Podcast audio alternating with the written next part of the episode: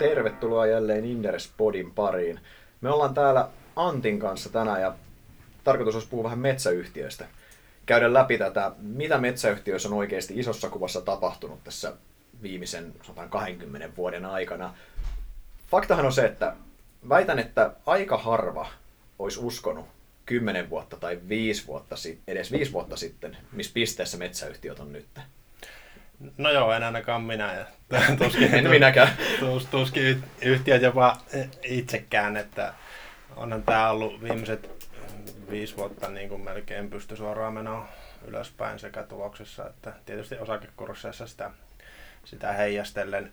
Syklisesti moni asia on nyt hyvässä kunnossa, siitä ei pääse yli eikä ympäri, mutta ää, kyllähän yhtiössä on isosti tehty oikeita asioitakin tässä oikeastaan jo viimeisen niin kuin, reilun 15 vuoden aikana. Mutta tosiaan siinä tämän tarinan ymmärtäminen niin vaatii sen, että mennään aina vuoteen 2000 asti. Mm. Silloin paperin, paperin hinnat ja paperin kysyntänäkymät haki sen huippunsa. Kaikki metsäyhtiöt teki aivan erinomaisen tuloksen. Omien pääomien tuotot oli siellä niin kuin 20 prosentin tasolla. Paperi, paperi oli karkeasti sanottuna kaksi kertaa kalliimpaa kuin se oli tänä päivänä mikä on siis kuitenkin tuommoiset pääomantuotot pääoma-intensiivisessä teollisuudessa, missä ei varsinaisia kilpailuetuja on aika vaikea saada, niin on ihan taivallisia numeroita. Se on juurikin, juurikin näin, että erinomaisia, erinomaisia tuottotasoja. Mutta mihin tämä sitten, sitten johti, niin 90-luvulla internetin yleistyminen kasvatti paperin kysyntää. Tämä korrelaatio murtui tuossa 2000-luvun alussa. Samaan aikaan yhtiöt investoi kuitenkin merkittävästi lisäkapasiteettiin. Koska Valmistauduttiin kasvuun ja pääoma tuotti hyvin. Näin. Siellä tehtiin yritysjärjestelyitä. Sitten kun tämä kysyntä trendi taittui ja samaan aikaan oli, olisi varmaan investoitu muutenkin liikaa, mutta varsinkin kun tämä kysyntätrendi taittui, niin syntyi ihan massiivinen ylikapasiteetti mm. länsimaiden paperimarkkinoille. Ja tämä on tietysti oli tosi paha juttu meidän metsäyhtiölle, koska kaikki metsäyhtiöt oli ihan puhtaita paperiyhtiöitä. Että kaikki fokus oli siinä, että paperilla tehdään rahaa. Ne muut liiketoiminnat, niin ne oli joko valjastettu siihen, että ne tukee sitä paperistrategiaa, tai sitten ne oli niin kuin pienemmässä, pienemmässä osassa ja pienemmällä, pienemmällä fokuksella. Ja tämähän alkoi niin kuin, niin kuin ylikapasiteetti painoi tietysti hintoja, ja käyttöasteet tämän tyyppisessä teollisuudessa tippuu tason 90 alapuolelle, niin alkaa olla aika vaikea tehdä rahaa. Mm. Ja no, tulokset sitten laski, laski jo selvästi ennen finanssikriisiä. Yhtiöt vastasivat siihen, että aloitettiin säästötoimenpiteitä, kapasiteetin leikkausta, mutta finanssikriisi tuli tosi pahaan aikaan näille yhtiöille, että nämä ajo erittäin huonossa kunnossa siihen. Että kustannusrakenteet oli liian korkeita, markkinoilla oli massiivinen ylikapasiteetti. Velkaa oli niistä investoinneista niin, yritysjärjestelyistä. Että finanssikriisi kyllä kuritti, kuritti näitä yhtiöitä ankarasti. Niin, siis no, finanssi, ehkä se legendaarisin finanssikriisin aikana oli silloin M-reali, nykyinen Metsäboardi, mm. se tais, kurssi taisi käydä. Mikäköhän se oli se pohjanoteeraus? Muistaakseni 20 senttiä. Joo, 20, oli, 20 senttiä oli ja silloin markkinoilla ihan tosissaan niin jotkut toimijat povas konkurssia kuitenkin. Joo, että se olisi ollut niin kuin Suomen, no. yksi näistä Suomen metsäjäteistä olisi oikeasti mennyt. Muistaakseni yhtiöllä annettiin silloin myös sentin tavoitehinta. Niin taisi olla, niin taisi olla ihan jos, jos, jostain, siis in, jos, jostain, Inderes ei silloin seurannut, se, me ei silloin oltu vielä, joo, se, joo, silloin vielä se oli aika, aika ennen, ennen meitä. Kyllä, mutta Mut, tosiaan tässä siis kyllähän, jos mietitään, niin eli niiden ongelmien syyt taustalla, miten tavallaan, miten siinä tuli semmoinen menetetty mm. vuosikymmen, niin isoja strategisia virheitä käytännössä. Ei nähty Kyllä. mihin markkina, ei nähty tätä markkinan muutosta, ei välttämättä oltu valmiita hyväksymään, että se markkina muuttuu. Nähtiin, että näin yksinkertaistettuna, että internet on ohimenevä ilmiö, ehkä ei välttämättä uskottu siihen tavallaan, että media, mediamarkkinan muutos, mikä on yksi keskeisiä ajureita kuitenkin ollut siellä taustalla. Juurikin, miten, juurikin näin. Miten juurikin että se siirtyy, se kulutus siirtyy, se median kulutus siirtyy itse asiassa verkkoon, ja mitä totta kai tyyppiä, mikä miksi iPad, mikä tuli paljon myöhemmin, iPhone siinä välissä on kiihdyttänyt dramaattisesti. Totta, totta kai, kai. on Mut, kiihdyttänyt sitä, mutta ne niin kuin alkoi, jo, alkoi jo huomattavasti, huomattavasti aikaisemmin. Sitten lisäksi tehtiin vielä kalliita, kalliita yritysjärjestelyitä juurikin näissä paperiliiketoiminnoissa juuri ennen kuin se kysyntä alkoi laskea, niin näähän osoittautui massiivisiksi, massiivisiksi virheiksi sitten totta kai jälkeenpäin on aina helppo sanoa, että tehtiin asioita väärin, mutta kyllähän tuolla tehtiin aika reippaalla kädellä virheitä kuitenkin. Näin on, näin on. Että 90-luvulla tosiaan paperin kysynnän kasvu ja internetin yleistyminen kulki ihan käsi kädessä. Se taittui siinä 2000-luvun alkupuolella, että ei, ei varmasti ollut niin kuin, tai siihen maailman aikaan ei ollut sitä välttämättä helppo nähdä, mutta tietysti jälkikäteen kaikki, kaikki helpompaa. Just näin.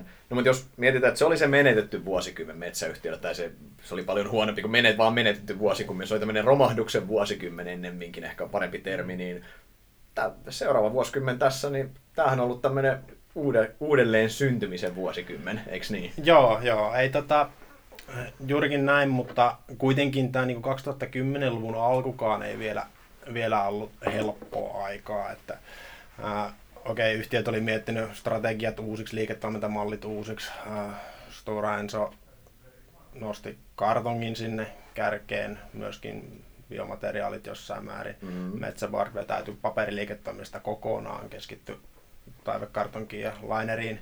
Nehän myi, nehän myi tehtaat silloin pois. Nehän myi, eikö se myi Joo. Sapi Sapille myyvät silloin pois aikanaan ne? Siitä lähti osa näitä, osa sitä paperiliiketoiminnasta, mutta kyllähän se liike, paperiliiketoiminnan alasajo, mikä tehtiin Metsäboardissa, niin sehän kesti kymmenen vuotta ja jopa ehkä hieman ylikin, että vaati myöskin sulkemisia. Että jälleen opetuksena se, että isot laivat kääntyy hitaasti. Mm-hmm. Just näin.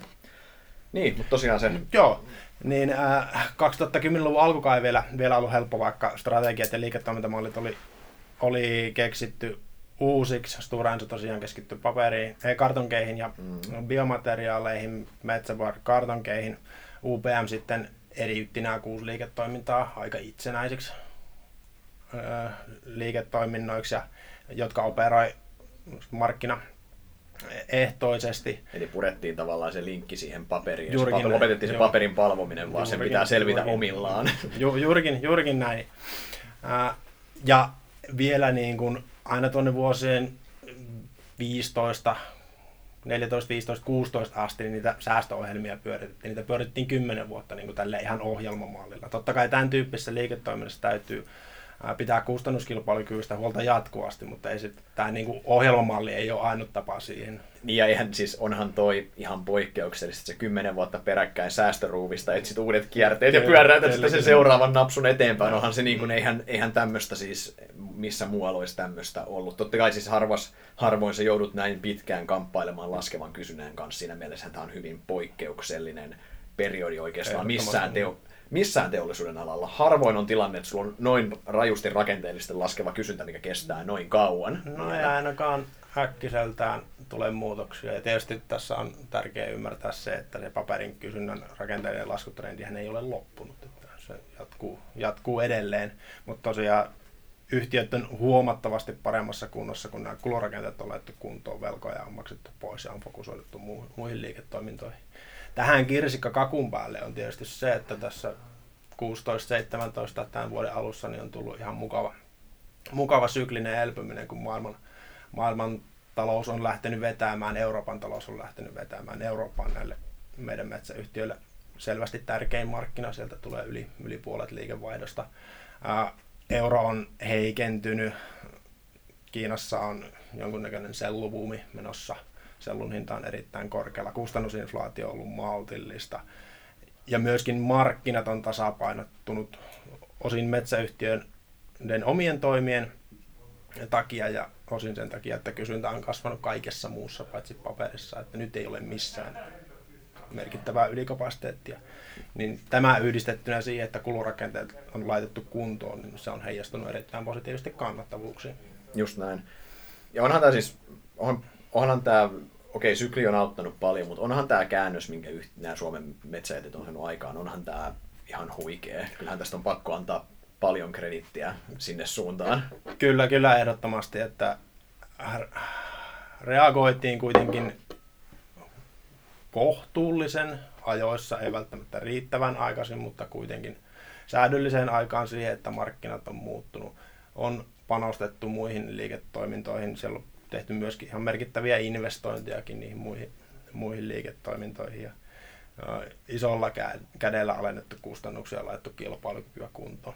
Just näin. Et metsäyhtiöiden johto, johtoportaille voi antaa kyllä erittäin hyvät paperit viimeisen kymmenen, kymmenen vuoden ajalta. Just näin. Ja se on vielä täsmennettävä, että ne henkilöt noiden yhtiöiden johdossa, jotka tämän käänteen on tehnyt, niin hehän ei tehneet näitä virheitä, että he on siivonnut muiden, muiden jälkiä tässä. Totta kai, totta kai.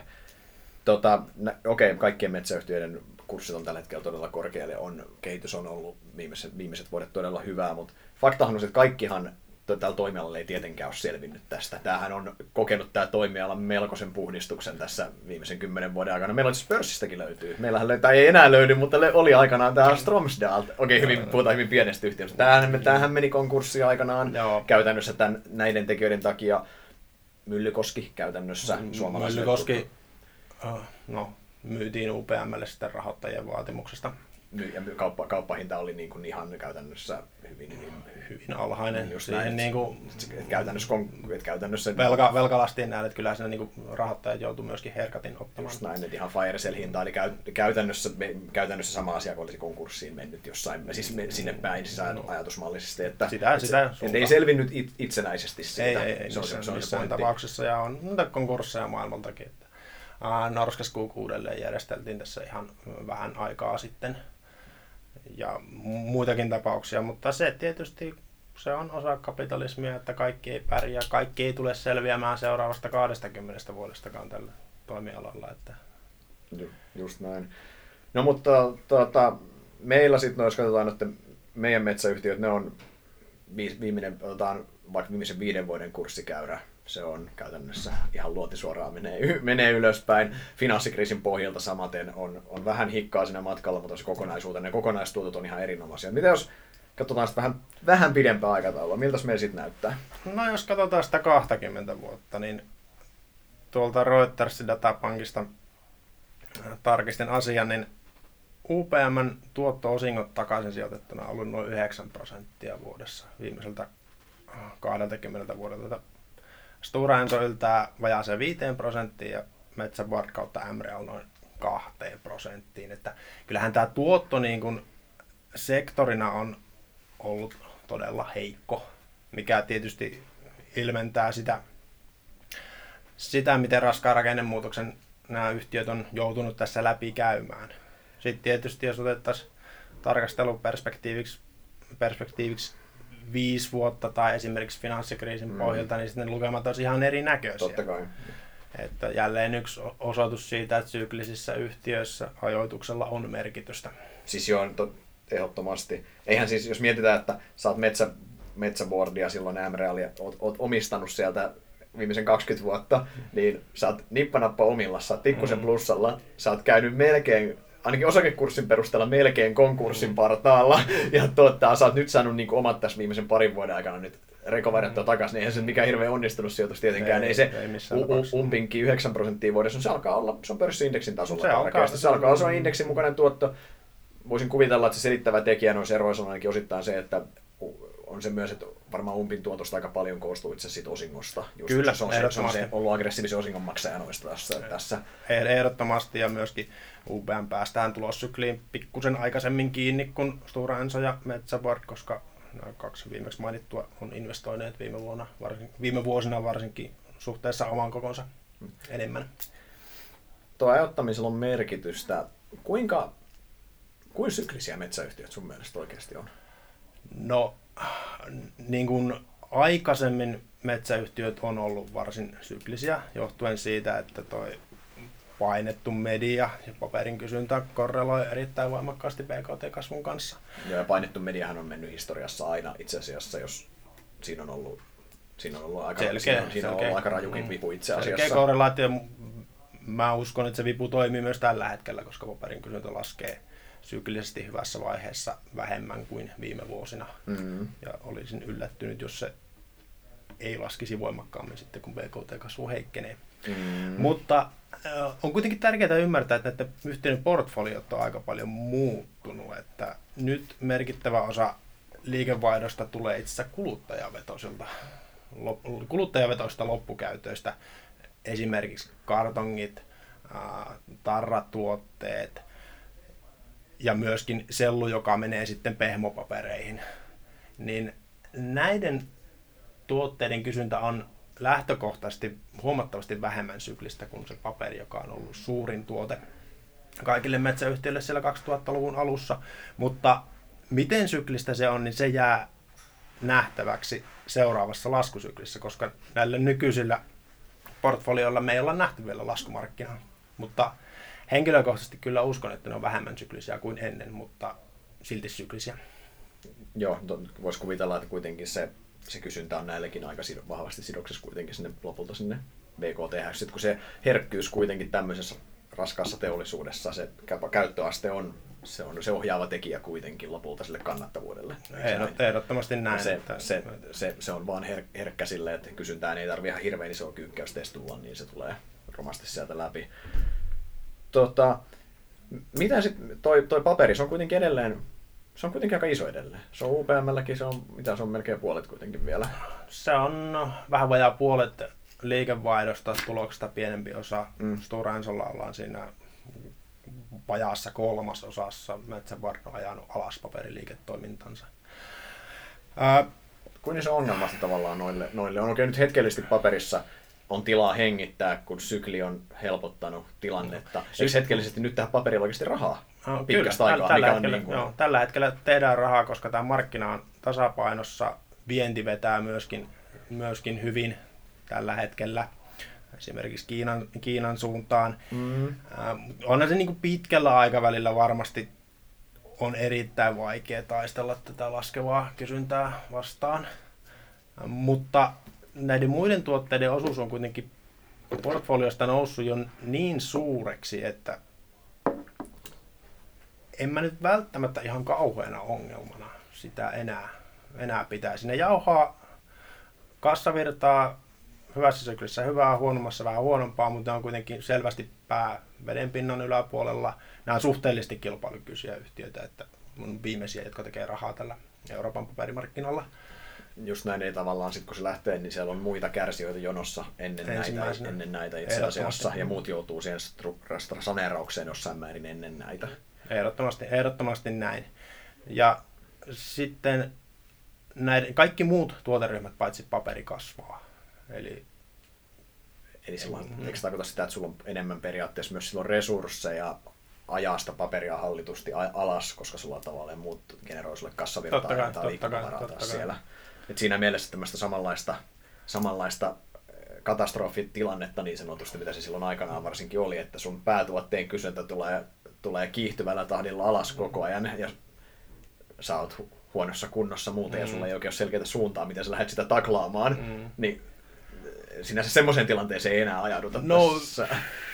Hyvin, hyvin epätodennäköiseltä vaikuttaa. Se käytännössä vaatisi sitä, että näistä niin kuin päätuoteryhmistä joku kääntyisi laskuun, mutta niin kauan kuin uusiutuvilla materiaaleilla korvataan enenevissä määrin uusiutumattomia materiaaleja, öljyä, muovia, tämän tyyppisiä tuotteita, niin aika vaikea on nähdä, että näiden metsäsektorin muiden tuotteiden kysyntä kääntyisi laskuun. Se vaatisi melko suuren mustan joutsenen jostain.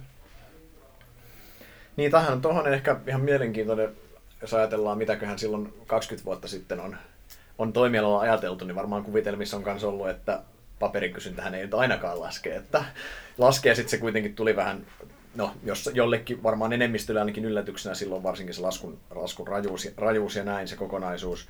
Mutta miten tavallaan, ja sit, siitä syntyisi ylikapasiteetti, mikä on tälle toimialalle myrkkyä. Miten sä, miten sä näet nyt, kuinka sun uhkana sä pidät ylikapasiteettia tälle alalle nyt, koska ei, eikä paperissa, vaan näillä muilla tuotealueilla. Et vaikka me samanlaista romahdusta nyt ei varmaan just kulman takana välttämättä ole niissä tuoteryhmissä, mutta se, että pääomat tuottaa tosi hyvin siellä, se kannustaa investoimaan, vähän niin kuin silloin aikanaankin investointiin hyvässä syklissä.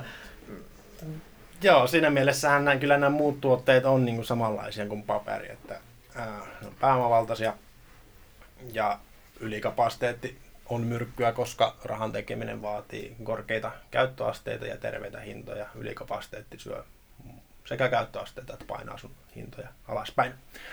Ää, nyt on kuitenkin ehkä olennaista ymmärtää, että monet näistä segmenteistä, mistä metsäyhtiöt on läsnä, niin näissä on huomattavasti suuremmat alalle tulon esteet kuin paperissa.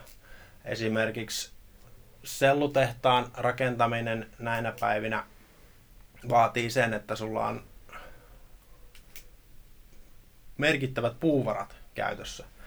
Mm, joo. Ja se puun hankintaketjun rakentaminen ei ole ihan yksinkertaista.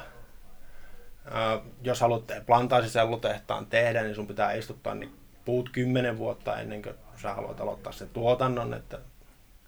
Ja myöskin muita logistisia investointeja vaaditaan todella paljon.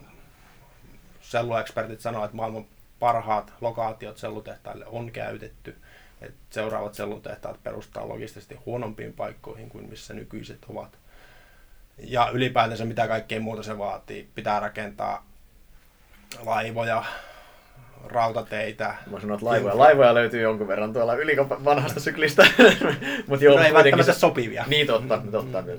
Mutta koko se Mut, infrastruktuuri joo. käytännössä. Ja myöskin, myöskin kartonki, kartonkibisneksissä, niin hyvän ensikuitukartonkin tekeminen vaatii sen, että sulla on kuituja, sellukuitua ja myöskin, myöskin muuta korkealaatuista kuitua, mitä ei ihan määrättömästi ole kuitenkaan maailmasta saatavilla. Jossain määrin näen kyllä, että nämä alalle tulon esteet on, on suuremmat. Myöskin monet markkinasegmentit on paljon keskittyneempiä kuin paperiliiketoiminta koskaan oli. Että esimerkiksi Metsäboardin taivekartonkin markkinoista viidellä suurimmalla Euroopassa on 80 prosenttia. Mm. Näistä Mielisi... pakkauskartongissa vielä enemmän. Niin se kilpailu on pikkusen kevyempää sen kautta periaatteessa. No, Toki se näin. kilpailu silti kireää, no, mutta... Joo, ei, se, ei nämä niin kuin, segmenttejä ole, missä ei olisi kilpailua, mutta ää, näiden rakenteiden valossa on kuitenkin perusteltua olettaa, että kapasiteettikuri pitää jonkun verran paremmin kuin se piti paperisektorilla aikanaan. Ja varsinkin laskevan kysynnän olosuhteessa se kurin pitäminen on ihan tolkuttoman hankalaa, koska totta kai, totta. jokaisella on intressi nostaa, mm. jotta saisi käyttää mm. sitä ylös, jotta voisi tehdä vähän rahaa, mm. niin käytännössä. Ja kyllä, kyllä se on niin nähtävissä, että ei, nämä niin investoinnit ei ole lähteneet käsistä tässä niin kuin viime vuosien aikana nyt. Esimerkiksi sellumarkkinoilla on merkittävä alitarjonta seuraavalle kolmelle vuodelle ihan väkisin tulossa, koska ei ole investoitu. Siinä vaiheessa, kun näytti, että se ylikapasiteetin uhka on tulossa, niin investointeja vedettiin jäihin. Ja Ehkä kyllä... toimialakin on saattanut jotain oppia. Rohkea väittämä. tota, Onko nämä parempia yhtiöitä kuin nämä oli 20 vuotta sitten? Tämä, periaatteessa tämä vähän kuulostaa siltä, että nämä olisi. Kyllä ehdottomasti, ehdottomasti on, on että mm, kustannusrakenteet on kunnossa, velkaa on vähemmän. Ja myöskin jos miettii seuraavan 20 vuoden näkymää, niin kyllähän uusiutuva ja kierrätettävä raaka-aine niin tarjoaa sulle erinomaisen alustan rakentaa kestävää bisnestä. 20 vuotta sitten näistä teemoista ei puhuttu mitään. Tämä on hyvä pointti. Sehän silloinhan nyt se on ihan, tämä, tämä on teema, mikä ei ole menossa pois seuraavaan ei, ei, ei, missään, ei, ei, ei, missään nimessä. Että tämä, ää, tämä jatkuu ja yhdistettynä siihen, että nämä yhtiöt ovat todella paljon paremmassa kunnossa. Ne on niin kuin kilpailukykyisiä Just. suhteellisesti ja, ja, ja myöskin velkaa on, vähemmän, niin mm. yhdistettynä tähän niin kuin markkinanäkymiin, niin mun mielestä nämä on, on parempia, parempia yhtiöitä kuin 20 vuotta sitten, mutta tietysti noin nähdään pörssikurssien perusteella, niin nämä on huomattavan paljon parempia yhtiöitä. Just näin. Sitä ehkä mitä itse tässä eniten miettii, me kuitenkin puhutaan teollisuuden alasta, missä kestävän kilpailun saaminen on hyvin, hyvin hankalaa, jos ei mahdotonta käytännössä. Ainakin historiassa, historiassa kestävää kilpailuetua näillä ei ole, yhtiöillä ei käytännössä ollut. Ja siitä tavallaan päästään sitten tilanteeseen, että pääomantuotot on hy- erittäin hyvällä tasolla tällä hetkellä yli yhtiöiden omien tavoitetasojen, yli, näin, yli pitkän aikavälin keskiarvojen erittäin houkuttelevien investointitasolla.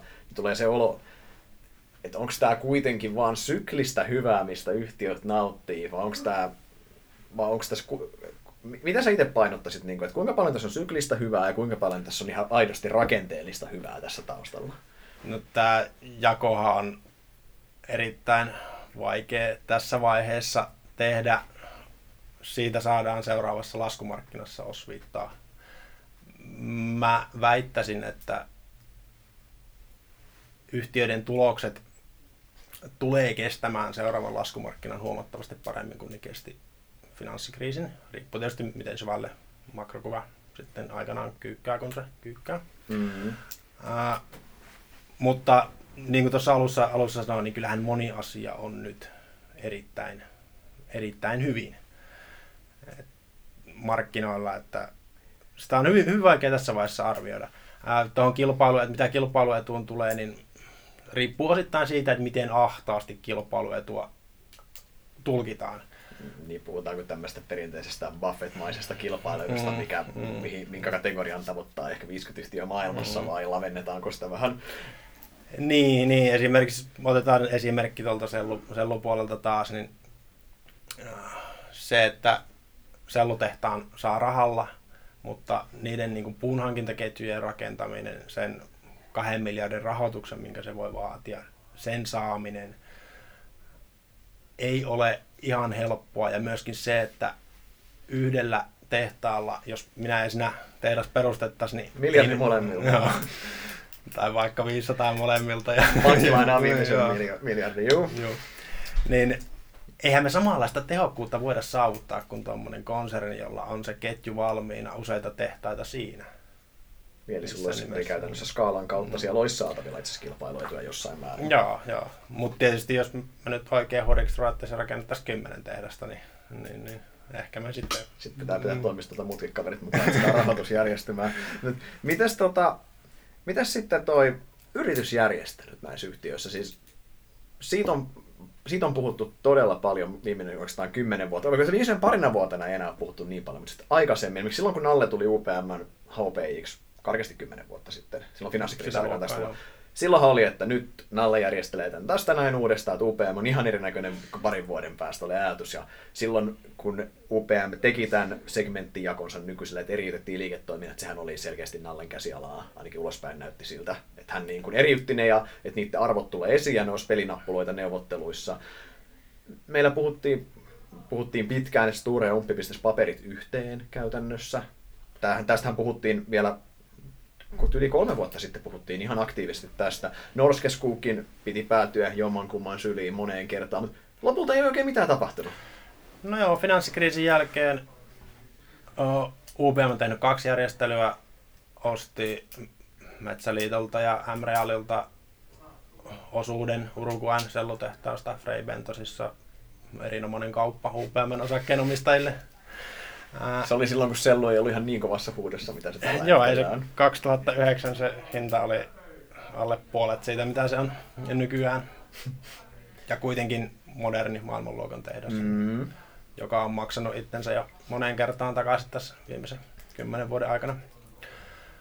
Toinen järjestely oli se Myllykoski, Myllykoski-kauppa, missä UPM sai ihan ihan hyvää kapasiteettia, joutui tekemään toki merkittävät uudelleenjärjestelyt, saavutti varmaan synergiat, mutta kaupan yhtenä tavoitteena oli parantaa markkina-asemaa ja saada hinnoitteluvoimaa. Se ei toteutunut ja se on oikeastaan viimeinen iso järjestely Euroopan paperimarkkinoilla.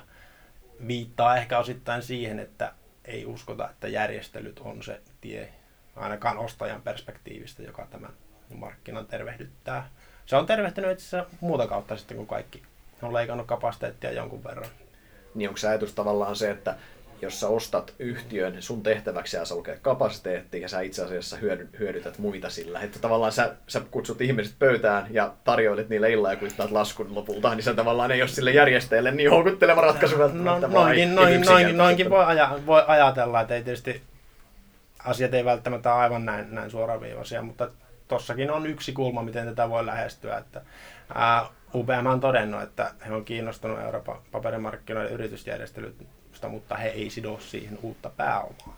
Kukaan muukaan halua sitä uutta pääomaa sinne, niin aika vaikea silloin järjestelyitä tehdä. Niin, se on kieltämättä ilman pääomaa, se on suhteellisen hankalaa. Miten todennäköisesti pidät, että sanotaan seuraava viisi vuotta, ihan fair aikaperiodi, niin että me nähdään Euroopassa tai nähdään näillä kolmella yhtiöllä, muotoilla näin päin, näillä kolmella yhtiöllä merkittäviä yritysjärjestelyjä? No UPM on ehkä, ehkä potentiaalisia, että heillähän tase on nettavelaton ja siellä on merkittäviä liikkumavaroja. Okei, suuria investointejakin on suunnitteilla, mutta siltikin olisi käytettävissä. Se nähtäväksi jää. Nyt arvostustasot on niin korkealla, että varmasti mitään ei tapahdu, mutta jos seuraavassa laskumarkkinassa jotain houkuttelevaa syliin kaatuu, niin se on mahdollista. Metsävuorin en usko tekevän järjestelyjä. Stura Ensokin suhteellisen epätodennäköinen. Mutta se ei välttämättä ole ollenkaan huono asia, että sektorilla on tehty todella paljon yrityskauppoja ja moni niistä on, on epäonnistunut. Että jos tämä kasvua haetaan muita teitä, niin se voi olla myöskin parempi tie, että varsinkin sijoittajien perspektiivistä. Että. Just näin. No, jos me uskottiin, että yhtiöt on muuttunut paremmaksi tässä viimeisen, tässä viimeisen kymmenen vuoden aikana, niin tiedätkö mitä pörssikin uskoo, että ne on muuttunut aika paljon paremmiksi oikeastaan. Siis metsäyhtiöiden arvostuksethan on siis, ne on all time high tasolla, jos katsotaan miksi price to booking kautta, mikä on tämmöiselle prosessiteollisuudelle, mikä sitoo paljon pääomaa, niin sehän on oikein, oikein hyvä mittari siihen, niin price to bookit taitaa olla all time high tällä hetkellä. Joo. UPM on vähän alle kakkosessa, Stura vähän yli kakkosessa ja Metsävuoret siinä kolmen tienoilla jo. Nämä on ihan lähellä, lähellä ja osittain jopa ylikin all time, all time high tasoja. Odotukset on kovat. Siis, että kyllähän tämmöiset tasot vaatii jo, että sen pääoman pitää tuottaa ihan kunnolla ja että sun pitää generoida omistaja-arvoa jo. Viisi vuotta sitten tilanne oli se, että näitä sai, näitä sai alle kirja-arvoilla tuolta ostettua ja se oli käytännössä silloin odotuksessa ei ollutkaan edes, että se pääoma tuottaisi ikinä hirveän hyvin. Mutta nythän se on käyty ihan ympäri se keissi siinä mielessä. Se heijastelee näitä tulos, tulosparannuksia ja myöskin markkinat on kyllä uskonut näiden yhtiöiden pitkäaikavälin sijoittajatarinat, että tämä jatkuu. Niin kuin, niin kuin sanoit, niin näillä arvostus, arvostustasoilla niin pääoman on tuotettava ei pelkästään hyvin, vaan todella hyvin tämän tyyppisen. Ja kestävästi. Tämän tyyppisen bisneksen ja nimenomaan kestävästi yli, yli ajan. myöskin tuloskertoimet on erittäin korkealla suhteessa pitkään aikaväliin ja myöskin tulokset ovat korkealla. Että kyllähän tässä tiettyjä vaaranmerkkejä varsinkin keskipitkällä aikavälillä on näköpiirissä, että siellä on sekä P-komponentti että E-komponentti vähän liian hyvässä asennossa, mikä on sijoittajan kannalta nämä muodostaa erittäin myrkyllisen yhtälön, niin kuin tiedät. Niin, niin toihan on oikeastaan pahin tilanne ihan yhtiö kuin yhtiö, kuin yhtiö sijoittajan kannalta, että sä ostat sä ostat molemmissa, sä ostat sitä liian korkeita, liian korkeita tuloskerroita ja liian korkeita tuloskomponenttia, koska niistä tavallaan tulee se tupla vipu alaspäin käytännössä. Mm. Siinä mielessä, siinä mielessä miten tota, ää, sä, no siis selkeästi näet, että se, sä näet, että seuraavan viiden vuoden average-tulos näillä yhtiöillä tuskin on tällä näin hyvällä tasolla, mitä se tällä hetkellä käytännössä no se, on? Ää, riippuu pitkälti tuosta makrokuvasta, että jos makro, makrotalous jatkaisi viisi vuotta kasvussa, euro ei vahvistus liikaa, se ihan hyvin voisi olla. Ei sillä semmoisia niin merkittäviä uhkia mistään muualta oikeastaan tule. Jos perusskenaariota katsotaan, mitä ihan oikeastaan no, ekonomistit hyvin laajasti ennustaa, että tässä korot nousee asteetta ja talous alkaa hiljalleen hyytymään. Mitään romahduksia ei ennusteta, mutta semmoinen tulee semmoinen lievä taantuma jossain joku sen vuoden päästä näin, niin sä näet, jos, jos se on se perusskenaario, niin silloin sä näet, että se viiden vuoden average-tulos olisi, keskiarvotulos olisi matalempi kuitenkin. No kyllähän siihen, siihen merkittävä, merkittävä riski on, että ei tämä nykyinen niin kuin, tilanne kuitenkaan erittäin suurella todennäköisyydellä ole uusi normaali, että lähes kaikki komponentit on, on oikeassa asennossa. Tietysti sitten pitkä, pitkä aikaväli, jos miettii seuraavaa 20 vuotta esimerkiksi, niin kun katsottiin tuossa 20 vuotta taaksepäinkin, niin mm-hmm. ää, se, missä kunnossa nämä yhtiöt on, minkälaiset pitkän aikavälin tai mikä pitkä aikavälin megatrendi näillä tämän niin kuin kierrätettävien ja ää, uusiutuvien tuotteiden kautta on, niin kyllä mä silti uskoisin, että nämä seuraava 20 vuoden aikana tuottaa paremmin kuin ne on tuottanut edellisen 20 vuoden aikana.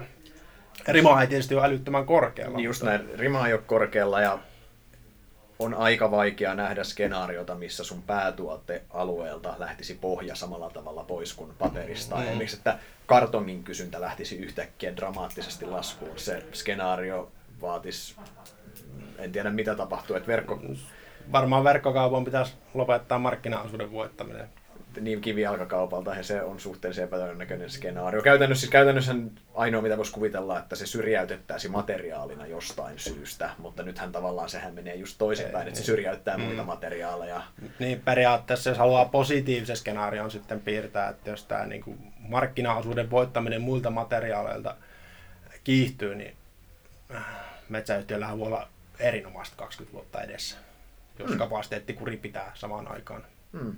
Parhaassa tapauksessa vielä pystytään luomaan uusia tuotteita, joita tänä päivänä ei edes tehdä, niin kuin biomuoveja, biokemikaaleja ja tämän tyyppisiä Niin. juttuja. Eikö periaatteessa, jos mietitään, että miksi tämä viime aikoinakin paljon pinnallut tämä muovia vastaan taistelu, niin kyllä tämä on esimerkiksi, muovihan on kuitenkin pakkausmateriaalilla kuitenkin ihan mer- On, merkittävää, että sehän erittäin, on niin, erittäin, erittäin suuri, että siellä on kyllä niin kuin markkinaosuutta voitettavaksi kuitu, kuitupakkauksille esimerkiksi. Kyllä. Jos mietitään vielä sitä pitkää 20 vuoden periodia, niin minkä, jos sun pitäisi yksi näistä yhtiöistä ottaa, mikä sun mielestä on parhaiten positioita? Mikä on sun mielestä, par, mikä on sun mielestä paras keissi niin kuin oikeasti pitkällä aikavälillä? Nyt ei puhuta siis sun 12 vuoden tavoitehinnasta tai suosituksesta, vaan niin kuin seuraava 10 tai 20 vuotta. Minkä sä uskot, että on, on tuottanut silloin parhaiten ja miksi? No ensin on sanottava, että tässä on niin kuin kolme tosi tasasta kandidaattia, että näistä on niin kuin hyvin vaikea valita näin pitkälle Kaikki, ajalle. kaikki pääsee finaaliin asti siis. Kyllä, kyllä. Että kaikki yhtiöt on, on hyvässä kunnossa. Velat on laskettu, laskettu suhteellisen, suhteellisen alas. Ja oikeastaan ne samat megatrendit on taustalla, vaikka strategisesti nämä menee jonkun verran, jonkun verran eri suuntiin. Kyllä mä pitkällä aikavälillä lähtisin kuitenkin ton pakkauspuolen kelkkaan ja sieltä sitten joko Stora tai, tai Metsävar.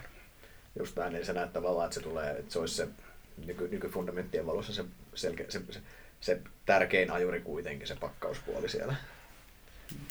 No kyllä se tällä hetkellä näyttää, että siellä ehkä eniten, eniten on mahdollisuuksia.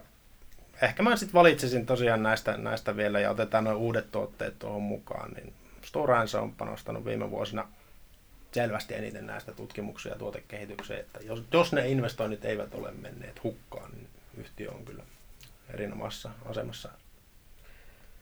Hyvä, jäädään jännittämään, miten 10-20 vuoden aikana tässä käy ja palataan sitten silloin asiaan. Katsotaan, miten sun, miten sun valinta onnistuu. Me lopetellaan tältä erää. Kiitoksia kaikille kuulijoille.